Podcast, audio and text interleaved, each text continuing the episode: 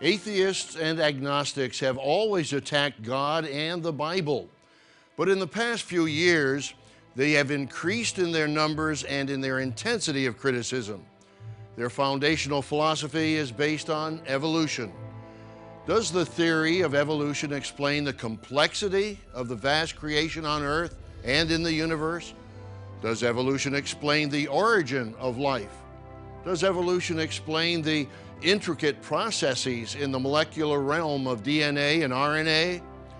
My friends, there are dozens and even hundreds of questions evolution cannot answer. But you can answer these questions if you have proven God exists. Do you know how? Stay tuned.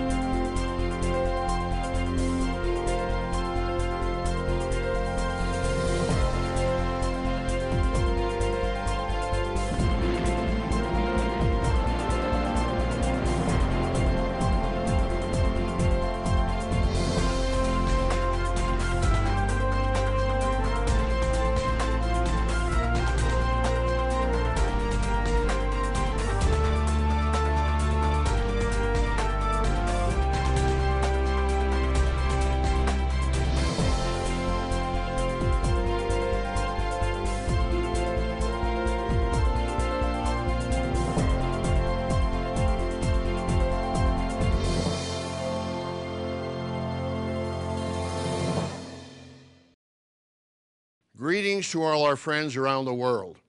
According to the CIA World Factbook 2007, it is estimated that one third of the world's population professes Christianity. 11.77% call themselves non religious, and just 2.32% call themselves atheists. The CIA World Factbook also estimates that 3 to 4% of those in China profess Christianity while in Hong Kong, 10% call themselves Christian. While atheists have always been around, they have become more active and vocal in recent years. They have increased their attack on God, religion, and the Bible. In the past several years, atheists and philosophers have emphasized a theme belief in God is irrational.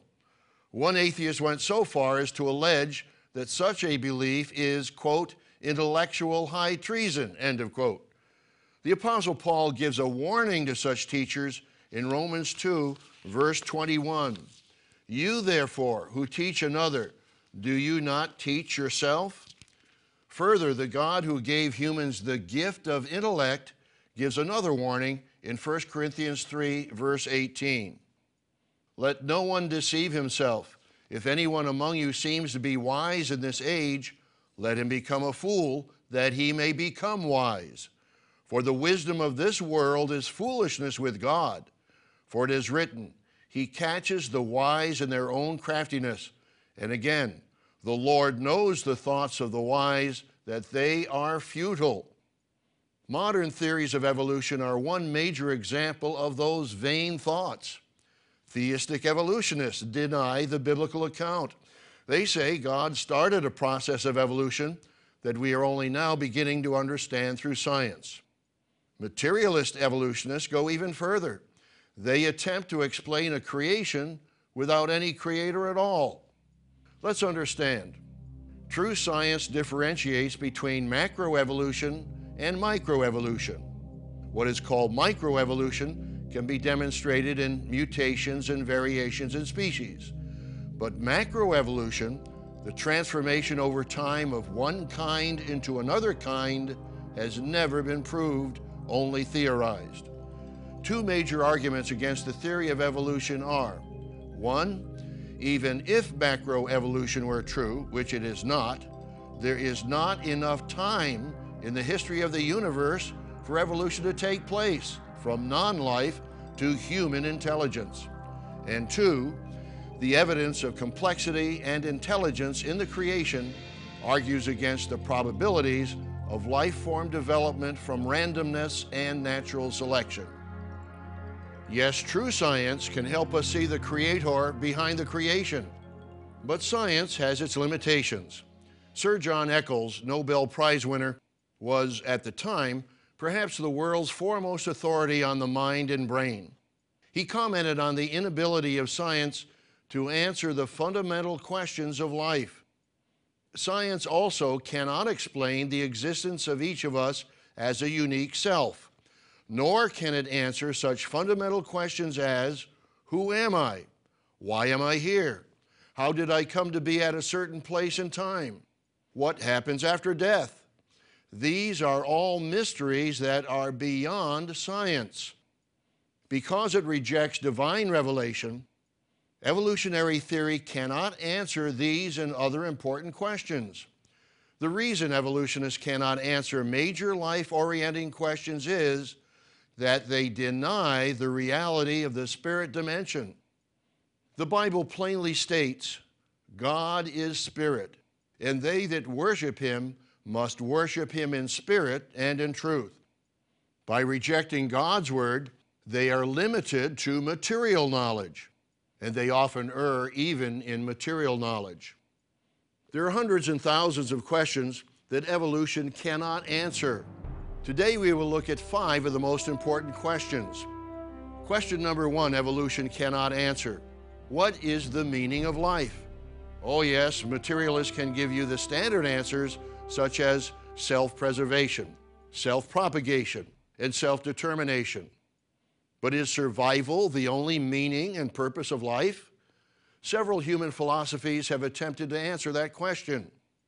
From the dawn of antiquity, thinkers have pondered the fundamental questions of why we're alive and how best to live life. The ancient Greeks came up with a wide range of answers.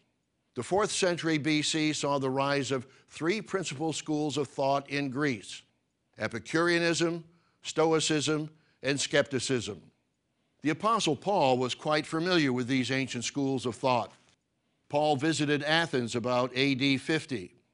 Turn in your Bible to Acts 17, Acts 17 and verse 18. Then certain Epicurean and Stoic philosophers encountered him, that is, the Apostle Paul and some said, What does this babbler want to say? Others said, He seems to be a proclaimer of foreign gods, because he preached to them Jesus and the resurrection. And they took him and brought him to the Areopagus, or Mars Hill, saying, May we know what this new doctrine is of which you speak. Paul then proclaimed to them the Creator God, who made the world and everything in it. And he made this fundamental yet astounding observation in verse 28 For in him we live and move and have our being, as also some of your own poets have said, for we are also his offspring. In him we live and move and have our being. Our entire existence, Paul was emphasizing, is intimately tied to the Creator God. Paul was saying, that human life can have no real meaning or purpose apart from God. Yes, man was created to have a special relationship with his Creator. It's the very foundation of a meaningful life. The Messiah, Jesus Christ, also affirmed this highest purpose in life. He was asked by a lawyer, which is the great commandment in the law? Turn in your Bible to Matthew 22, verse 37. Jesus said to him, you shall love the Lord your God with all your heart, with all your soul, and with all your mind. This is the first and great commandment. And the second is like it you shall love your neighbor as yourself. On these two commandments hang all the law and the prophets. That relationship leads to a change from selfish human nature to a loving spiritual nature. God wants us to be a part of His immortal family. We can be born into his kingdom, his family. The Bible reveals that this ultimate transformation takes place at the resurrection from the dead. The Messiah, Jesus Christ, is the firstborn from the dead. You read that in Revelation 1, verse 5. He is the firstborn of many brethren, as it tells us in Romans 8, verse 29. 1 Corinthians, the 15th chapter, gives an inspiring description of God's children being transformed at the resurrection. We shall not all sleep, But we shall all be changed in a moment, in the twinkling of an eye, at the last trumpet. For the trumpet will sound, and the dead will be raised incorruptible, and we shall be changed. For this corruptible must put on incorruption, and this mortal must put on immortality. Yes, you have an opportunity to belong to an immortal family, to be a part of God's kingdom and royal family. In his epistle to the Romans, Paul further explains one of the wonderful benefits of being born into this royal family. The Spirit Himself bears witness with our spirit that we are children of God, and if children, then heirs, heirs of God and joint heirs with Christ, if indeed we suffer with Him that we may also be glorified together. We saw that atheists are becoming more and more bold in promoting their anti God evolution ideas. If you would like to discover more about how this topic impacts your life, visit us online at www.lcgcanada.org to read our featured literature free of charge.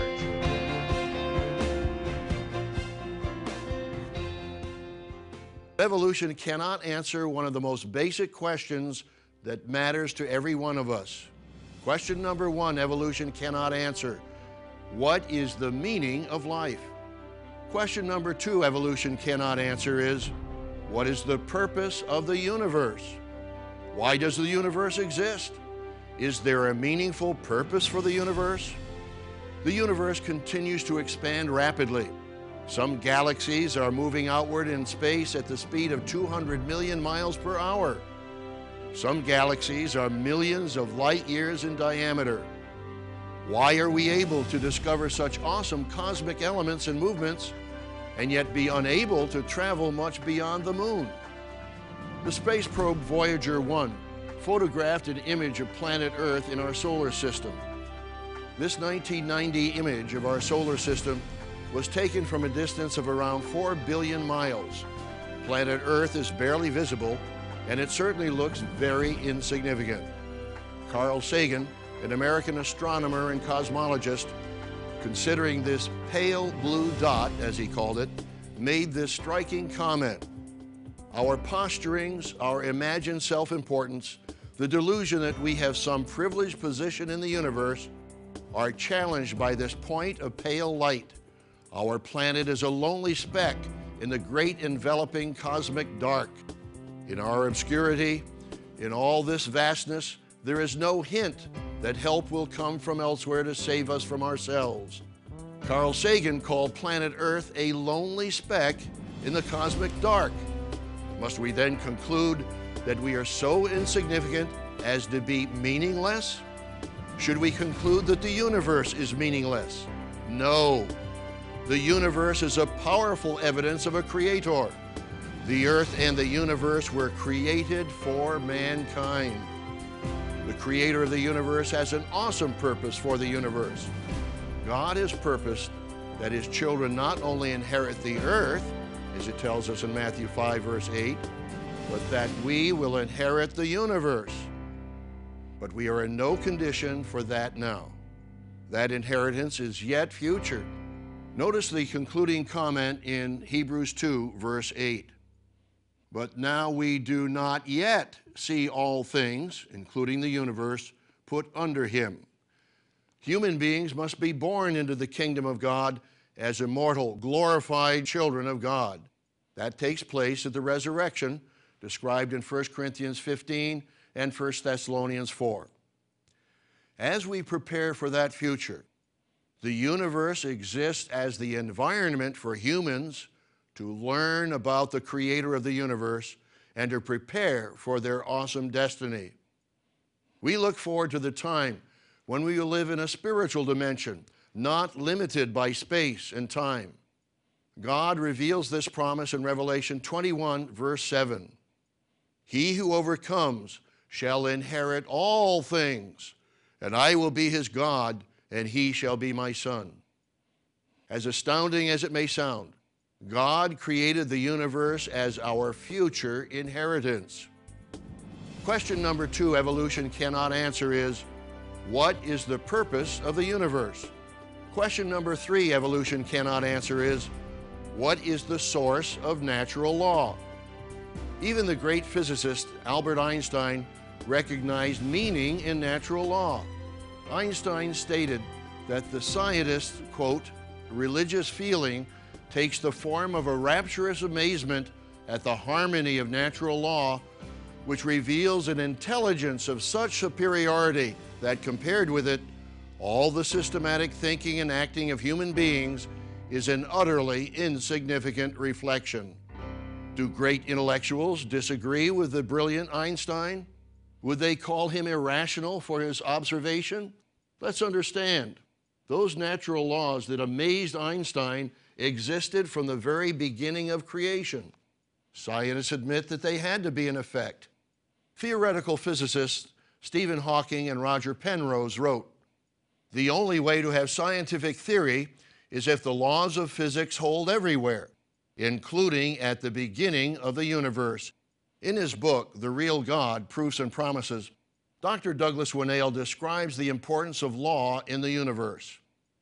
Even evolutionists begin their speculations assuming that these rules or laws worked the same in the beginning as they do today. If the universe did not operate on those rules or laws, it would cease to function and would come apart in chaos. The existence of natural law demands a lawgiver. If you have your Bible, turn to James 4 and verse 12.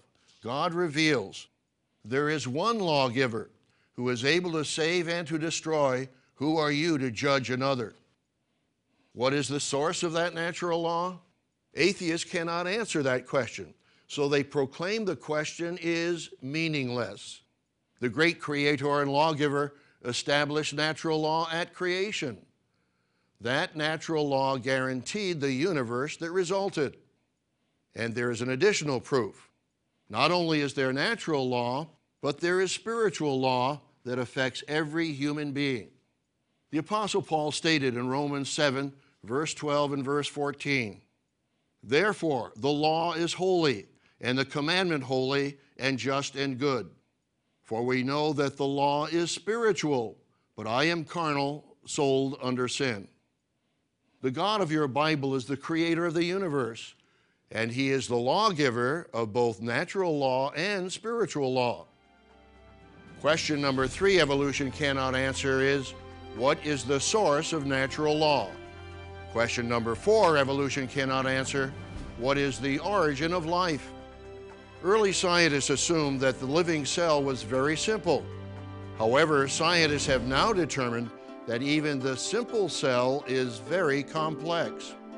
Cells contain thousands of proteins comprised of amino acids. Even common proteins may contain a string of 200 amino acids. As science writer Bill Bryson comments, the odds against all 200 coming up to a prescribed sequence are 1 in 10 to the 260th power. That in itself is a larger number than all the atoms in the universe. For random events to produce even a single protein would seem a stunning improbability like a whirlwind spinning through a junkyard and leaving behind a fully assembled jumbo jet, in the colorful simile of the astronomer Fred Hoyle.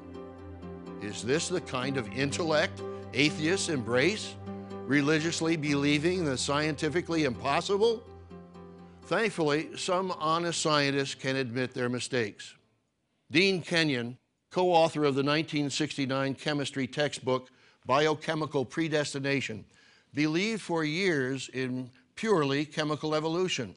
But later, when science revealed the intricate processes by which proteins are formed through DNA, Kenyon repudiated his evolutionary theory.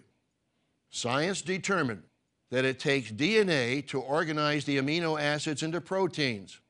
Kenyon later said, We have not the slightest chance of a chemical evolutionary origin for even the simplest of cells.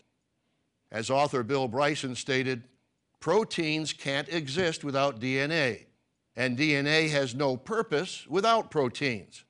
Are we to assume then that they arose simultaneously with the purpose of supporting each other? If so, wow.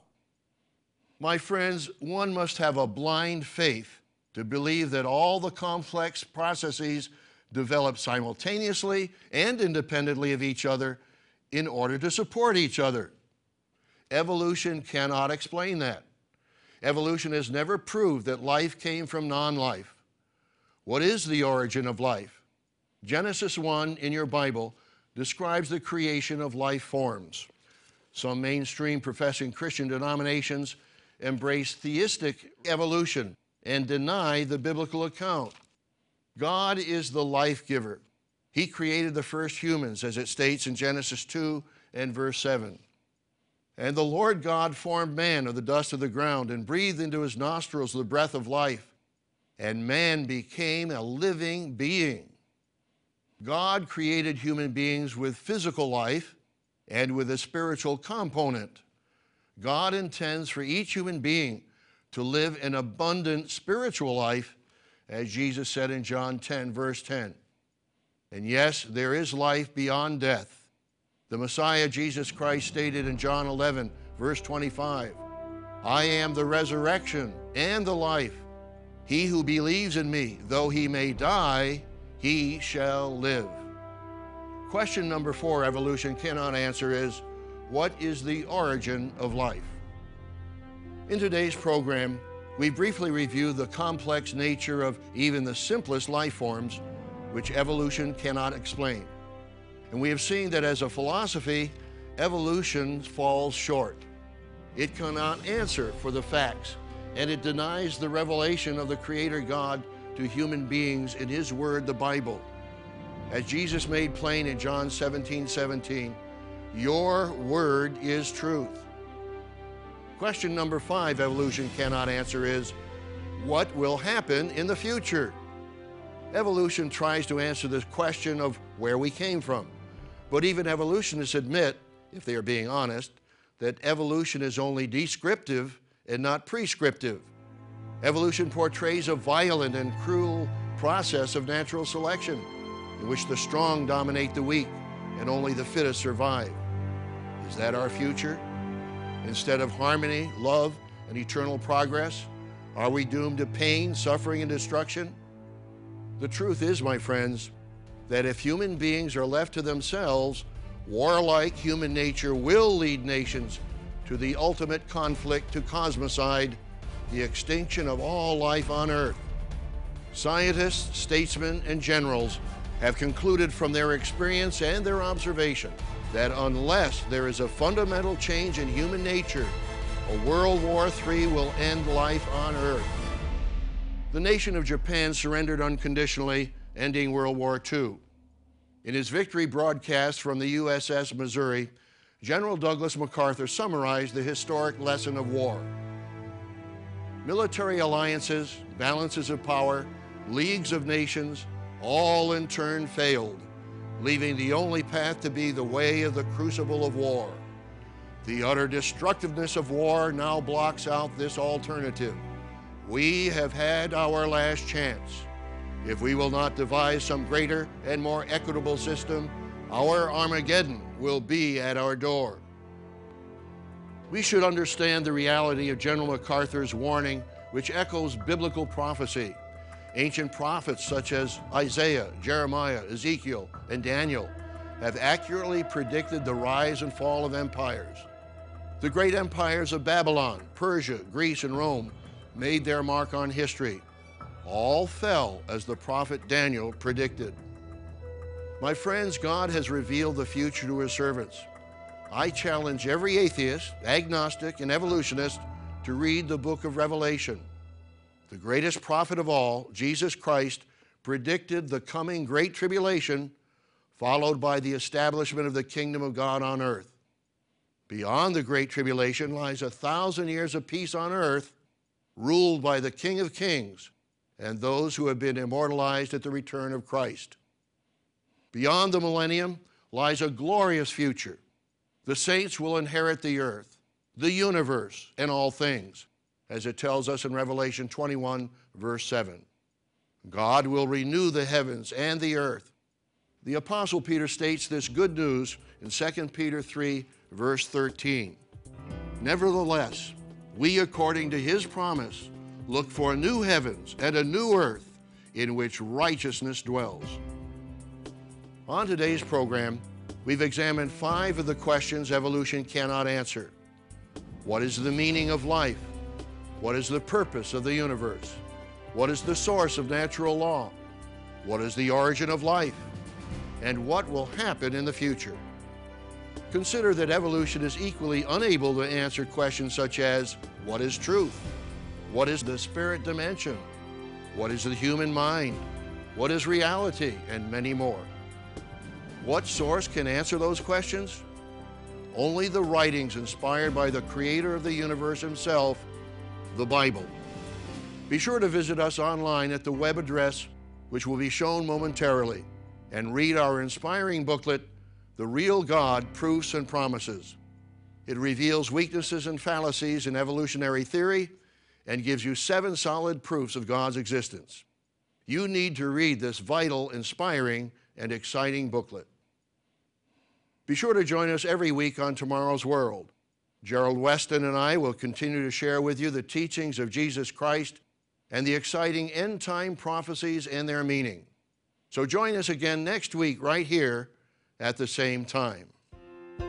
If you would like to discover more about how this topic impacts your life, visit us online at www.lcgcanada.org to read our featured literature free of charge.